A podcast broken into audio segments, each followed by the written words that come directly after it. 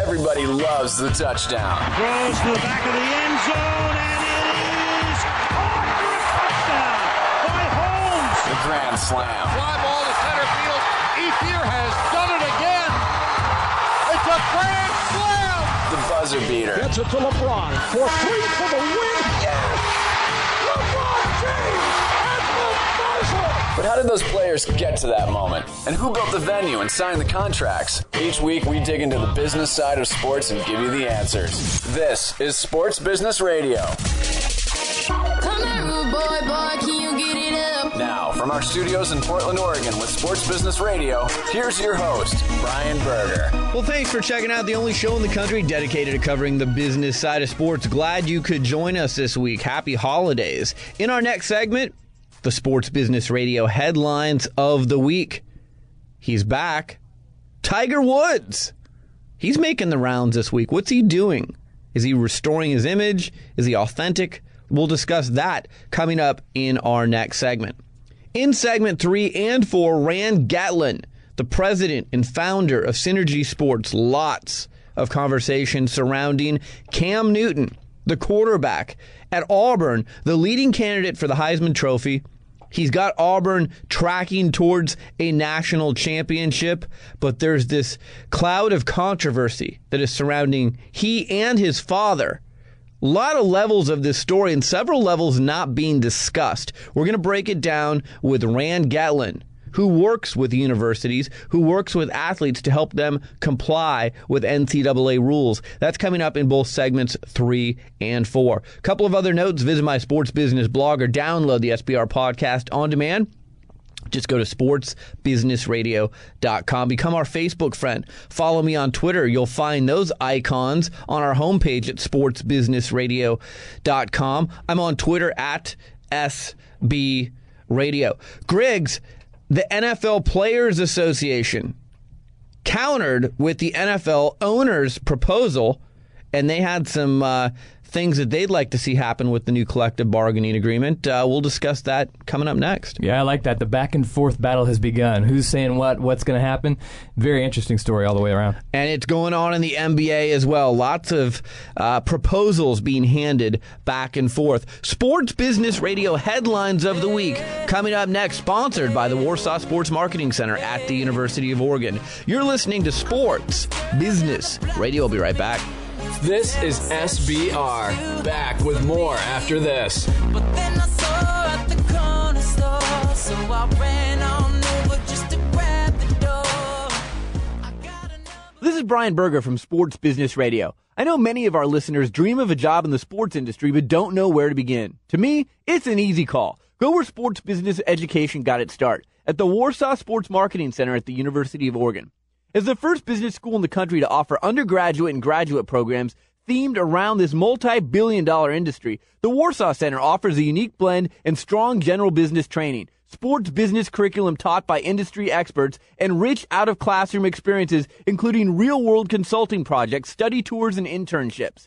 With a strong industry and alumni network and a staff dedicated to accelerating your career, the Warsaw Center has a proven track record of placing students in teams, league offices, corporate sponsors, marketing agencies, sports media, and sports shoe and apparel firms. But like any elite team, there's only a few spots on the roster. To learn more, visit sportsbusinessradio.com for a link to the center's website. The Warsaw Sports Marketing Center. Passion, integrity, and leadership in sports business education.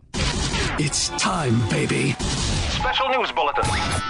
At Sports Business Radio, we're always on top of what's happening in the world of sports. And each week, we break down the stories you need to know about. This is Headlines I wanna be in the headlines. on Sports Business Radio. Sports Business Radio. To be in the headlines. Sports Business Radio headlines brought to you by the Warsaw Sports Marketing Center at the University of Oregon. Visit warsawcenter.com for more information. Headline number one.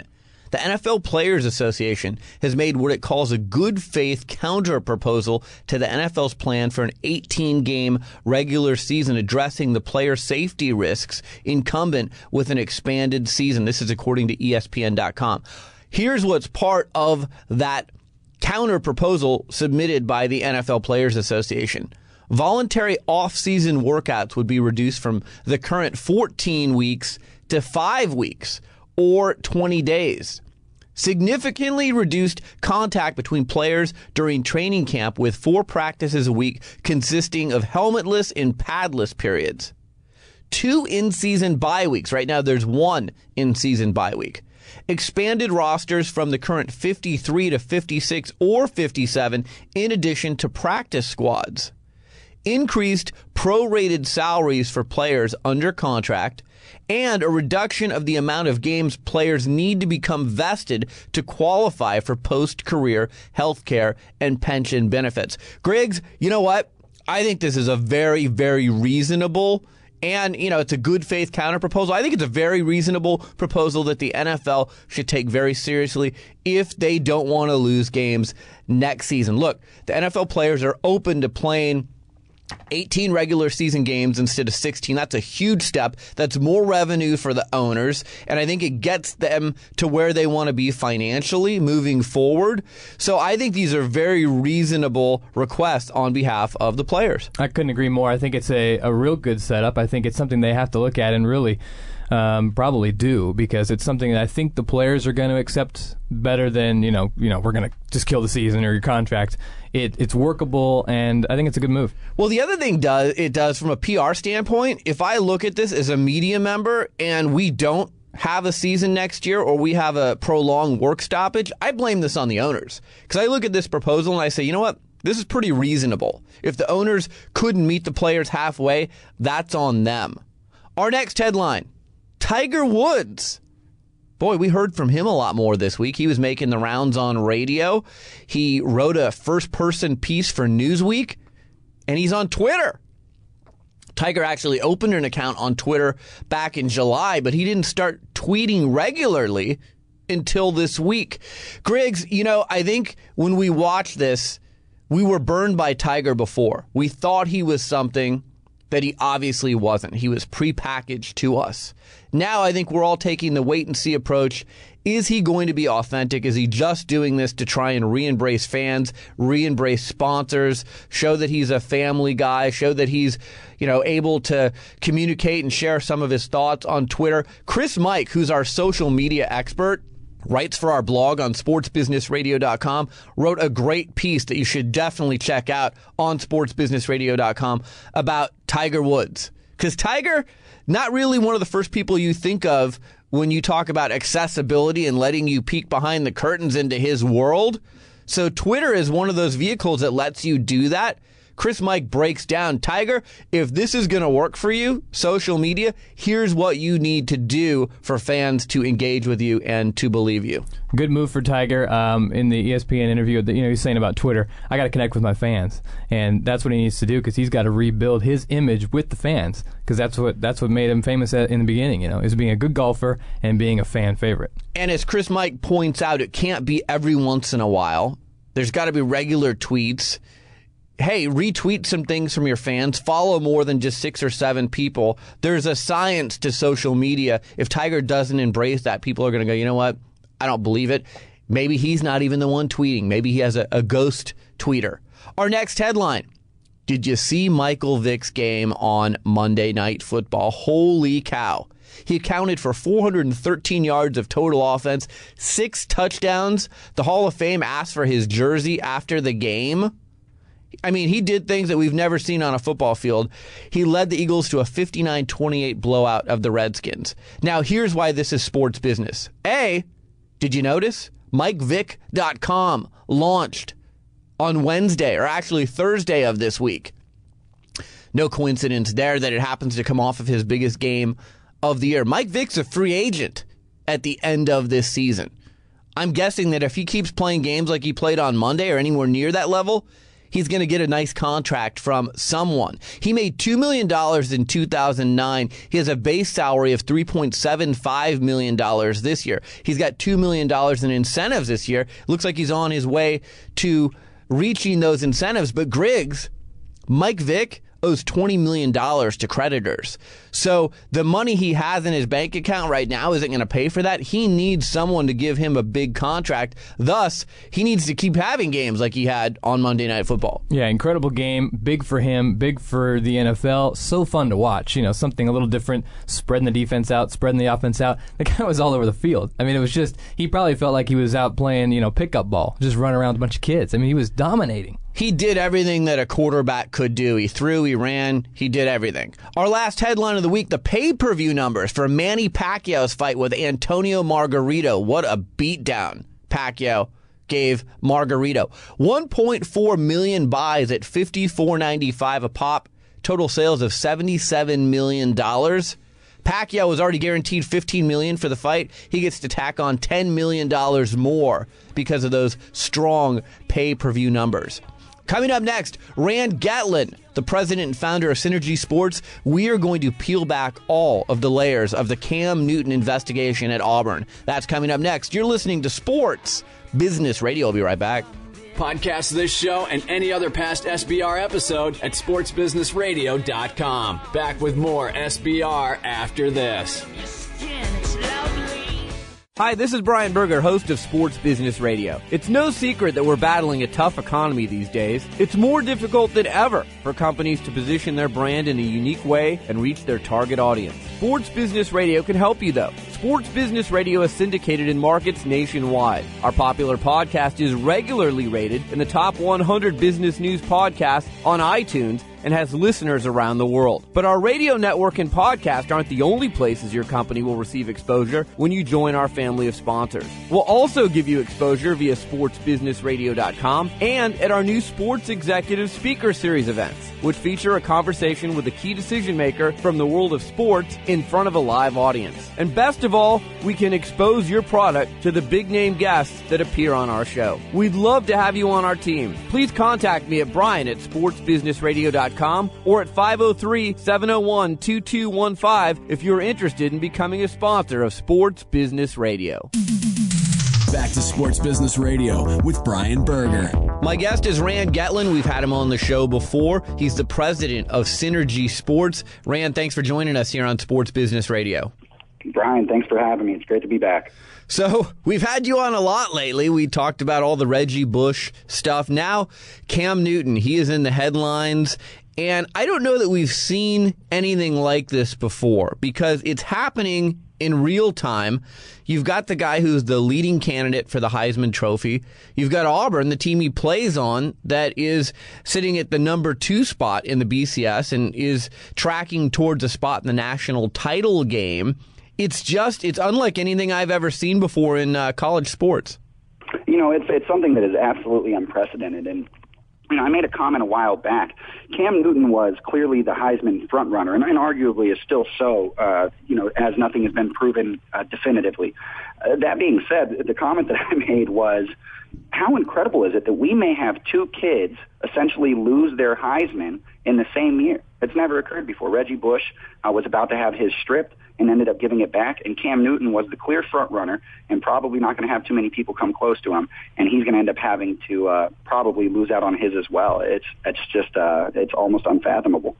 You work with schools, universities to help their student athletes and to help them with compliance. Let's talk about some of the letters of the law here for a minute. What's being alleged is that Cam Newton's father or people close to Cam Newton had conversations about pay to play, payments for Cam Newton to go to, in this case, Mississippi State, where he didn't end up going. Now, I think a lot of people don't understand how this works, but Rand, it's kind of like prostitution. You don't have to be caught in the act. Just soliciting a prostitute will get you arrested. In this case, even if Cam Newton didn't accept money, just the conversations taking place is an NCAA rules violation. Explain that if you can. Well, so here, this is probably, I think, the most interesting aspect of this entire situation. The truth of the matter is, there is no explicit law that deals with solicitation by itself.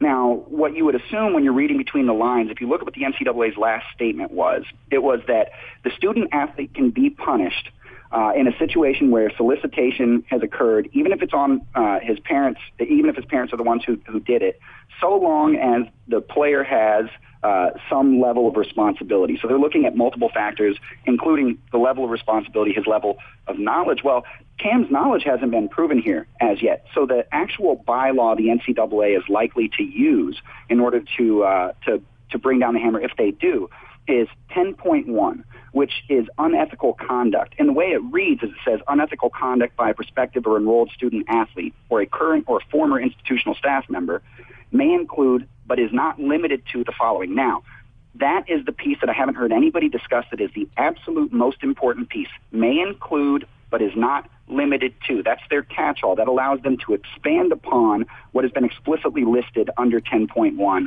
uh, which is a number of things. But essentially what it's saying is, if you lie to us or you engage in unethical conduct as a prospective or active student athlete, we have the right to sanction you, uh, put you on probation, take away your eligibility, etc. And it depends on the circumstance. See, but here's the thing that's really interesting is, and this is not only going to affect this case, it's going to affect all future cases. If Cam Absolutely. Newton can prove that he didn't know these conversations were taking place, how can you hold him responsible for the actions of those around him? And furthermore, in the future, if you have a student athlete who has some sort of uh, situation like this arise and they go, you know what? I didn't know my dad was having those conversations. I didn't know my AAU coach was having those conversations. I didn't know my pastor at church was having those conversations. How is the NCAA supposed to hold the student athlete responsible? Yeah, I mean, well, that, that's the that's the billion dollar question, right? We've got we've got uh, the NCAA obviously has a vested interest in ensuring that there isn't a tremendous loophole uh, in their bylaws. Right now, it's debatable whether it's a loophole or not. They certainly have the ability to interpret that piece of legislation as they choose. It is a bit of a stretch at this point to hold the kid responsible for the actions of his parents if he had no knowledge. And if you think about it from uh, the standpoint of what kind of a precedent does it set, imagine if you have a 17 year old kid who's coming into college, his father shops him, because Cam was a JC guy, so he's 20 years old, so we're going to hold him a little bit more responsible. But what if you have a 17 year old? His father or mother or handler or whoever is shopping him, the kid actually has zero idea uh, and yet we have this precedent with Cam where you can get in trouble despite the fact that nobody's been able to prove knowledge. Dangerous, and certainly something from a pu- public policy perspective that troubles me. Yeah, I mean, it's just it's interesting because let's remember these are young kids. I mean, we talked about that a few weeks ago with Mark Emmert, the president of the NCAA. These are not professionals, and the thing that I see time and time again, and you've seen it as well, spending time around high school athletes, there are people. I'll call them leeches that attach themselves to these kids and say, you know what? This kid's going to take me where I want to go. And I'm going to use him as my pawn in this scheme to get money, to get power, to get whatever. And then on the flip side, you've got boosters who a Cam Newton is a difference maker. And if I'm at a school and I'm a booster and I've got my little slush fund and let's take our little naive hats off everyone and pretend not pretend that there aren't those funds that exist and there aren't boosters that have these slush funds that will say, look, if we can get that guy, I got the money. It, it's just a mess, Rand. Yeah, I mean, it is a tremendous mess. And, you know, you made a great point there, Brian. You, nobody's really discussing the booster aspect of it. Uh, Sports by Brooks put out a piece yesterday. It was really fascinating, very long, and he used nothing but source material that's available to the public right now on the internet. But essentially what he does is he weaves together a case where he points out a significant number of the board of trustees members, the individuals who run not only the athletic department decisions at the end of the day or at least, at least have veto power over it, uh, but the individuals who also have uh, major control over the school and have been alleged to, uh, although I'm not sure this has been proven, to have forced a president of the university out at some point uh, over some athletic disagreements and then also academic disagreements. These people have tremendous money. Now, one of the uh, board members over there is a gentleman who used to own uh, one And of when you say of the over there, let me banks. stop you for a minute. Over there, is it Auburn, correct? Auburn, yes, sorry about that. So, so at Auburn, uh, one of the uh, high-ranking members of the Board of Trustees, who's been on the Board of Trustees since 1983, he was put there by a governor, um, you know, back in the, in the early 80s. This gentleman was uh, the CEO and chairman of one of the largest banks uh, to have ever failed in the history of the United States of America. It was the largest bank to fail in 2009. He's worth millions upon millions, if not hundreds of millions of dollars, and has given significant money to the university. You know, it is uh, it is widely known in the state of Alabama that this guy exerts tremendous influence over not only Auburn athletics but also the school in general. Now, what happens when individuals who are he has someone who's the second largest shareholder uh, of his bank before it failed uh, was the largest casino owner in Alabama. And what do you know? There was a mayor arrested, and I believe it was the Birmingham mayor, who was arrested uh, in part because he was hitting uh, 15, 20, 30 jackpots a year at this guy's uh, casino. Now, these, uh, the casino owner has been uh, arrested and indicted on federal bribery counts. Um, or, or something to, to, to that effect. And all of these people had a hand in Auburn athletics. That specific booster, the, the casino owner, also gave a million dollars to Auburn a few years back for their stadium. So, you know, this is not just agents. This is not just handlers. Now we're getting into boosters and individuals who are running or ostensibly running uh, the board of trustees of a major university. Well, and let's say it as it is as well.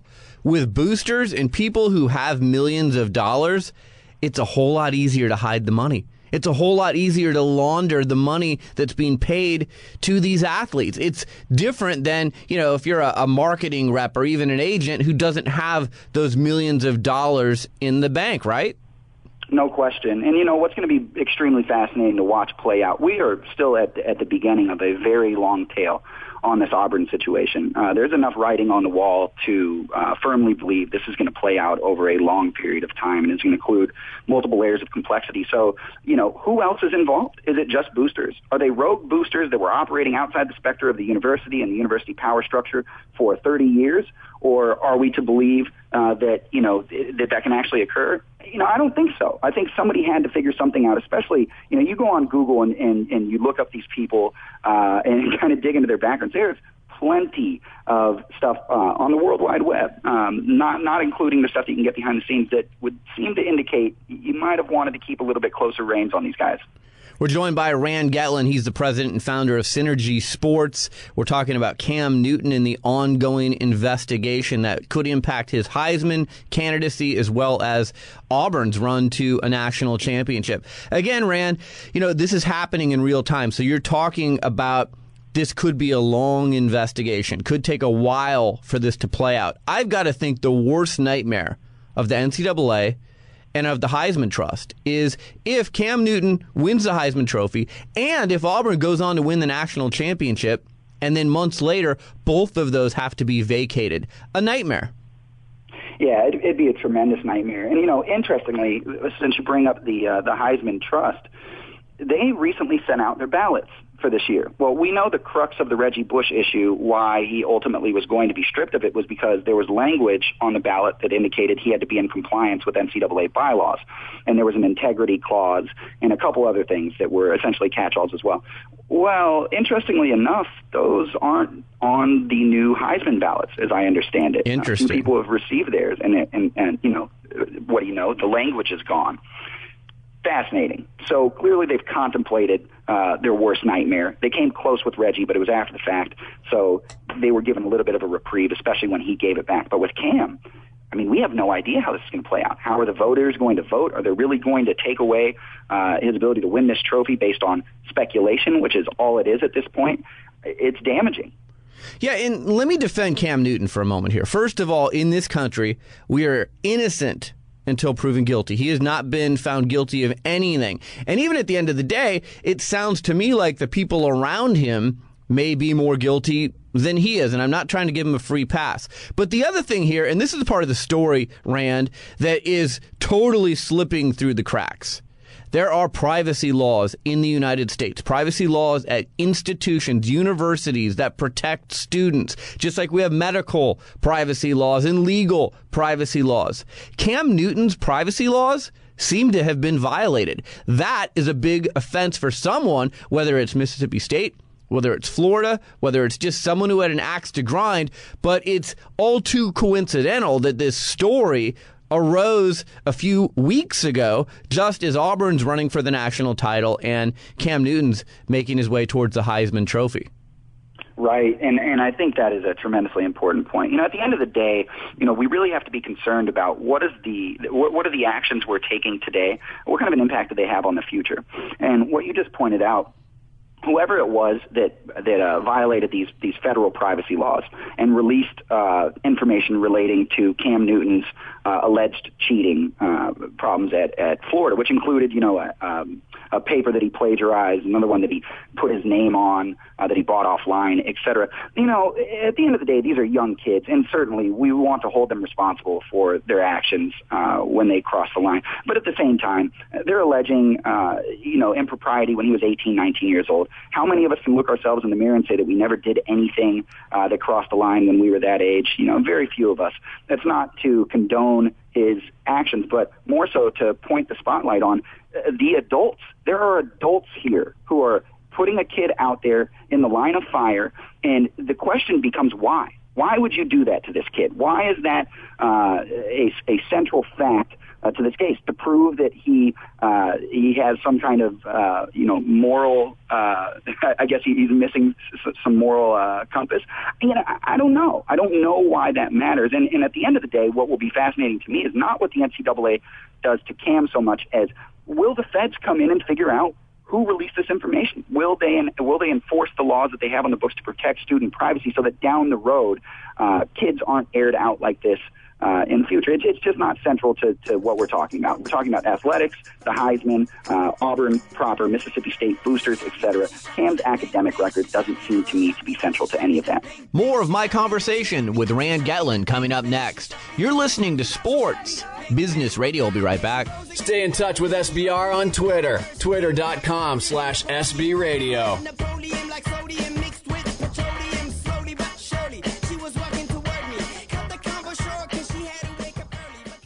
This is Brian Berger, host of Sports Business Radio. Every championship team has one thing in common good coaching. And I want to be your coach, your media coach. When I'm not hosting Sports Business Radio, I team with former Nike PR director Lee Weinstein to form New School Media Coaching. New School Media Coaching uses a fresh and interactive approach for educating our clients about dealing with today's media landscape. Whether you're an athlete, a coach, or a front office executive in the sports or business world, we'll prepare you for communications with the masses in today's social media world where everything is on the record. And just like any good coach, we'll help you practice your new skills and we'll be there to provide constructive feedback every step of the way. With a combined 40 years of experience, we're veteran coaches, but we use a new school approach. For an overview and a list of our services, visit newschoolmediacoaching.wordpress.com or email me at brian at sportsbusinessradio.com. The website is sportsbusinessradio.com. Now back to my conversation with Rand Getlin, the founder and president of Synergy Sports. All right, Rand, let me paint a picture for you. You've just been hired by Auburn and by Cam Newton to come in and try and advise them going forward in this debacle. What do you do? Oh man, uh, it's a difficult situation. I, I think uh, it's it's almost a given they're going to end up facing uh, some sanctions, and so you know this is a question that we're asking. Currently involved in helping to draft some legislation, uh, state-based legislation uh, to create some of the strongest agent laws in the country. So I would probably uh, work with Auburn to get in touch with state legislature and strengthen the UAAA laws first and foremost, uh, in order to keep all of the bad elements out, or to hold them responsible once they get caught. That is to ensure that uh, if there are coaches that are finding themselves uh, in the pockets of agents, you want to make sure that they have the ability to be punished. In North Carolina, the coaches that were alleged to have been involved there. We haven't heard anything on that yet. Not sure if we ever will. Uh, so that's something to watch. But with the kids, you know, essentially what you need to do here is get a hold of the, the kids and their parents early when they're 17, 18 years old, when they're coming into the system, because as soon as you touch foot on campus and you are an Auburn football player, you are akin to a god. Uh, it is Alabama. It is the holy grail of football. And, you know, you go down there, uh, Auburn and Alabama, you go down there and you step foot on campus and there are people offering you things when you're 18 years old and you're receiving virtually no education other than stay away from uh, people giving you money. It's easy to fall into traps. People buying you meals, people buying you drinks that you don't necessarily know are connected to boosters or agents, etc. So we would institute a comprehensive, holistic uh, educational approach, and we'd, we'd focus on our three pillars. It's education, empowerment, and counseling. It's not enough to just give these kids four or five hours of stay away from people that are trying to give you money, uh, you know, admonishing them to do so. You have to get in there and earn their trust. You have to make them realize, Cam Newton, why accepting $200,000, if you did or if your father did, is not in your long-term best interest. Mel Kiper announced today that, uh, that Cam Newton has cracked his big board. Well, let's assume that Cam Newton is a top 15 draft pick.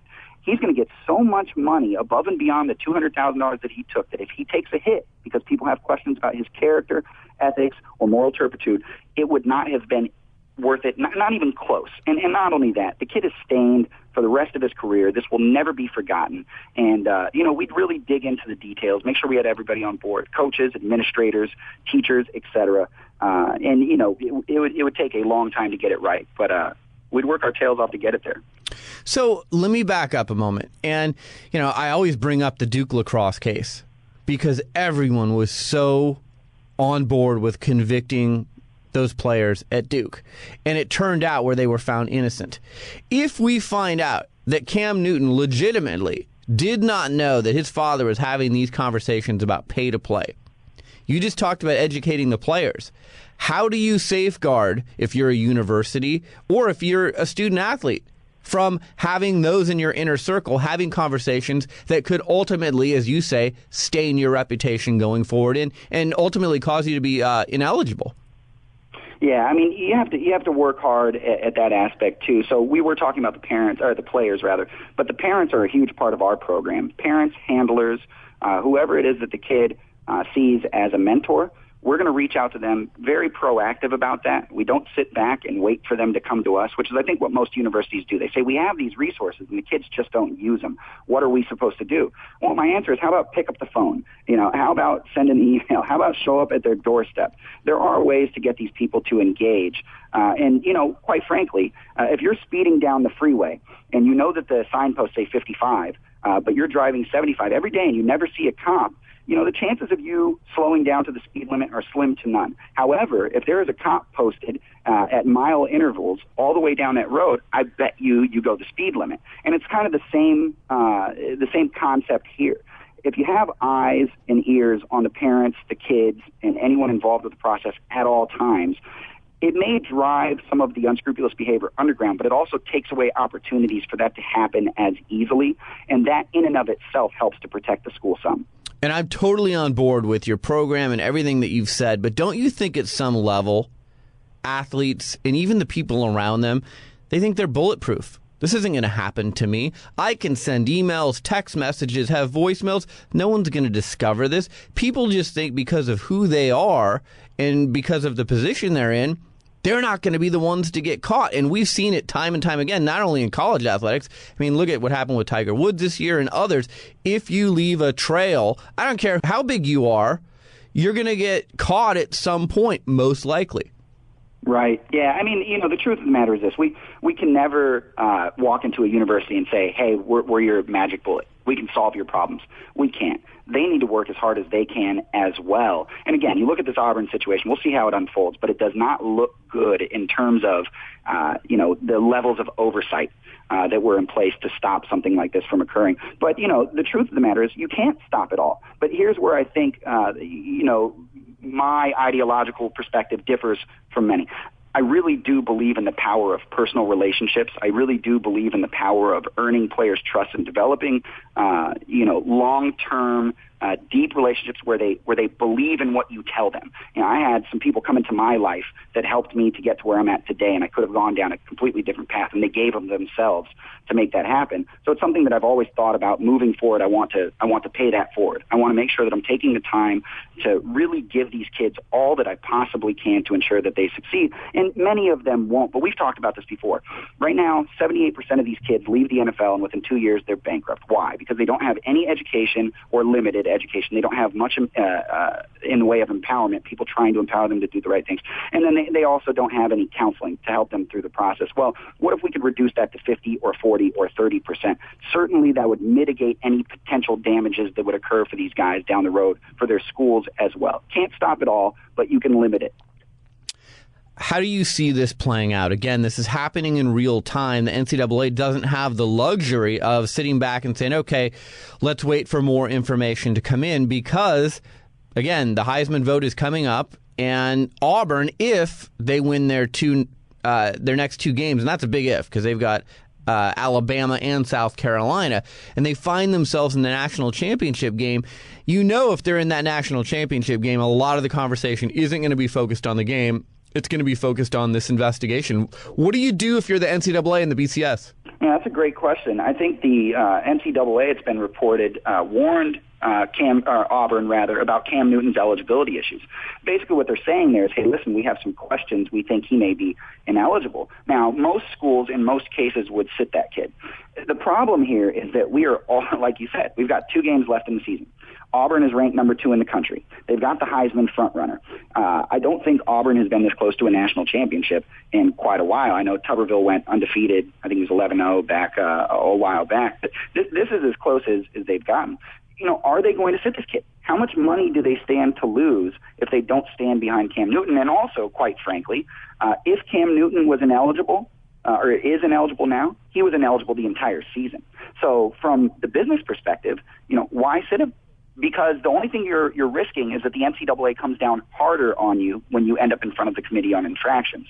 And I think that uh, you know it looks like at least uh, to the rest of us following this very closely, Auburn decided to roll the dice. They decided to go ahead and play him and let the cards fall where they may, but they are not going to yank the kid. They are not going to uh, to take away their ability to at least hoist the trophy uh, if, if they get a chance to do that. You know, it, it makes some sense, I suppose, from a business perspective. But this is going to be an interesting case study down the road. What in the world is going to happen to Auburn? NCAA told him he should sit this kid. They didn't sit the kid, and uh, and you know if he's ultimately found ineligible, man, I uh, I would hate to be the people at Auburn trying to answer for my actions. Yeah, so if you're legal counsel, and I'm no lawyer, you are. Um, you, it's interesting the strategy that they've decided, and, and it just in very dummied down terms. I think what they've decided is, look, Cam Newton didn't know about this. If his father is having these conversations, how are you going to penalize Cam for conversations that his father had? And they can play dumb, and they're hoping that there's no documentation or trail that was left that leads people to believe that Cam Newton did, in fact, know these conversations were taking place if they were, in fact, taking place. Exactly, exactly. It, it's uh, and you know there, there's a bunch of rumors. So I won't get into too much of the speculation because it hasn't been substantiated yet. But there there is is something out there saying that there were uh, a number of people at the University of Auburn uh, or Auburn University rather who wanted to sit uh, Cam Newton last week, and then there were a number of people who did not want to him, and the more powerful faction won out. Uh, and you know, it's a question that, that we could spin off and, and ask a million questions based off this one central premise. But the, the, bottom line is, you're right. They have a team of attorneys. They have a team of people who are risk management officials for them that tell them, "Hey, this is what we should do in this case for the best interest of the university." And for whatever reason, they decided that it would be prudent to allow the kid to play. And uh, in my humble opinion, I think it's going to come back to bite them pretty hard. Last question. When I had you on earlier in the year, we talked about the impact of the Reggie Bush violations on USC. If we look back six months from now, a year from now, and Auburn finds himself in the same place as USC, and they find themselves losing scholarships and, you know, just having a tainted program, you almost wonder now, was it worth it? Was it worth getting to the national championship? Was it worth it? It almost seems to me like programs are willing to roll the dice, take the risk, even if I get punished. If I'm in the national championship game, if I'm selling lots of t shirts, if I've got boosters who are interested and they're giving me money because of this run that we're on, I'll take that risk. Yeah, um, yeah. so, so to address it, you know, I don't think that Auburn will look anything like USC. I don't think they'll look anything like what UNC ultimately uh, ends up looking like. I think Auburn is, is going to be, uh, in many ways, ground zero. If if this thing plays out the way that it looks like it could play out, this could be the and we you know it's it's it's strange because it's the second time we've said this this year because we said it about UNC as well. But this could be the most severe punishment we have seen since uh, since SMU got the death penalty. And I don't know how much of of this is going to be substantiated, how much of of the allegations are going to be proven. But I will say this: if it's just Cameron Newton, Cecil Newton, and uh, this rogue runner Kenny Rogers, and the agent who's involved, uh, Ian Greengross, out of Chicago, Auburn will be okay. But if it starts spreading out, say there were other kids, say boosters were paying players, say that the administration should have known that this stuff was going on, say that the board of trustees at Alabama gave too much power uh, to this group of individuals uh, who were also interconnected, very interconnected on the business side, making millions of dollars in business transactions among themselves. You know what's going to happen then? I cannot imagine a more damning case against a university than what has been laid out as potential uh, sanctions or at least possibilities against Auburn. I, I, I can't even think about it. And just for people who don't recall the SMU case, what was the death penalty for them? So people know, okay, if Auburn got the death penalty, what would that look like? Oh, their their football program was disbanded. It was it. They, they, they didn't get to play football uh, for for a period of time, and and it was uh, and it was similar stuff. Boosters paying kids, uh, et cetera. And and as we all know, uh, those of you who follow football uh, closely, college football closely, and how many of you heard of SMU before the last year or two under June Jones uh, playing great football? You know, none of us. And this happened back in the 80s. So the point is, it's you know, the NCAA people have have uh, speculated that the NCAA would never give out the death penalty again. You know, again, we're we're looking out on the horizon. But if this Auburn case plays out half as badly as it looks like it may, with the FBI involved and all of these moving parts, I, I just I can't imagine a worse case that the NCAA has ever had to deal with publicly. Rand, always very informative conversations with you. Thanks so much for joining us. How can people find you online? You're a great follow on Twitter. Brian, thanks for having us. You guys can follow us uh, at at Synrgy Sports at Synergy without an E S Y N R G Y Sports, and you can find us online at synrgysports.com. On Twitter, uh, we're pretty straightforward. We definitely don't pull any punches, and uh, if you're looking for interesting commentary on the stuff on a running basis, feel free to follow. And uh, please don't blame me for uh, bombing your timeline. I do that frequently. All right. Well, I'm sure we'll be catching up with you as this all unfolds at Auburn. Thanks again, Rand. Brian, thanks. It's been awesome. Talk to you soon. Thank you. You're listening to Sports Business Radio. We'll be right back. Stay in the know at sportsbusinessradio.com. Podcasts, blogs, and more. SBR will be right back. flame, flame, fire flame, spittle. Fire flame, flame, fire flame, spittle. We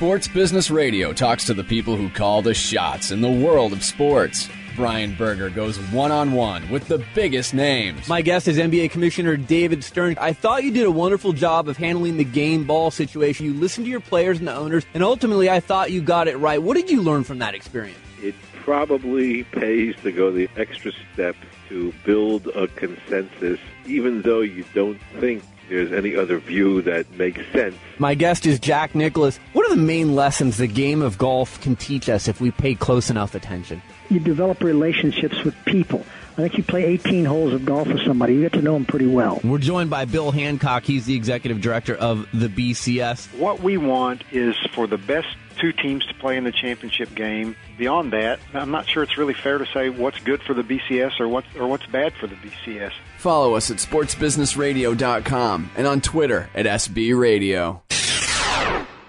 This is Sports Business Radio. Nike and Oregon State men's basketball team are going to unveil turquoise basketball uniforms in honor of Native American Heritage Month on Sunday.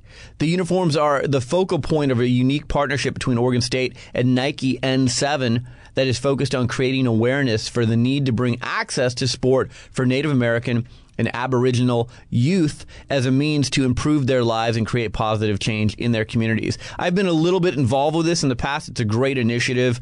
Um, if you want to see pictures of the uniforms or read more about this initiative, go to my Twitter feed at SB Radio, and you'll see the link to the press release. It's up at NikeBiz.com. Interesting stuff there. Griggs, I want to give a little bit of a shout out to Greg Oden. We've had him on this show before. He learned this week that he's going to miss the remainder of the NBA season. It's his third surgery in three years. We all know he was the number one pick in the NBA draft. He's a good kid. He doesn't deserve this kind of bad luck. And, uh, you know, there's a lot of people that want to ping on the Blazers or ping on him for his injury history or for the Blazers taking him instead of Kevin Durant. But you know what? He's a young man. He didn't ask for any of this.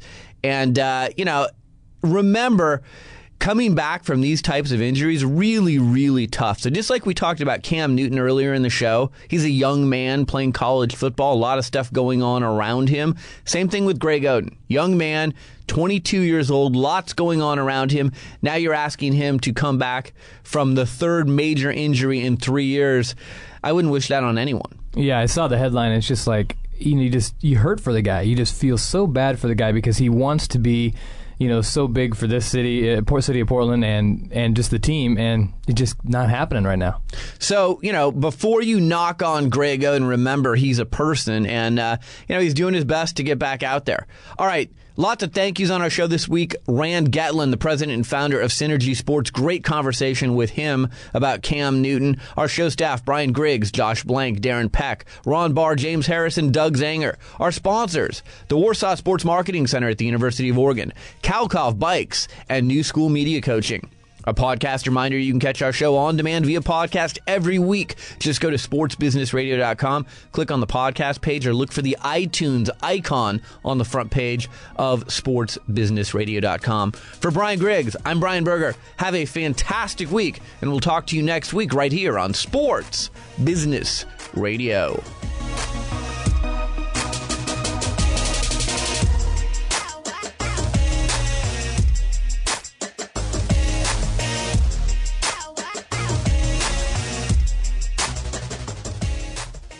Hi, this is Brian Berger, host of Sports Business Radio. It's no secret that we're battling a tough economy these days. It's more difficult than ever for companies to position their brand in a unique way and reach their target audience. Sports Business Radio can help you though. Sports Business Radio is syndicated in markets nationwide. Our popular podcast is regularly rated in the top 100 business news podcasts on iTunes and has listeners around the world. But our radio network and podcast aren't the only places your company will receive exposure when you join our family of sponsors. We'll also give you exposure via sportsbusinessradio.com and at our new Sports Executive Speaker Series events, which feature a conversation with a key decision maker from the world of sports in front of a live audience. And best of all, we can expose your product to the big name guests that appear on our show. We'd love to have you on our team. Please contact me at Brian at sportsbusinessradio.com or at 503 701 2215 if you're interested in becoming a sponsor of Sports Business Radio.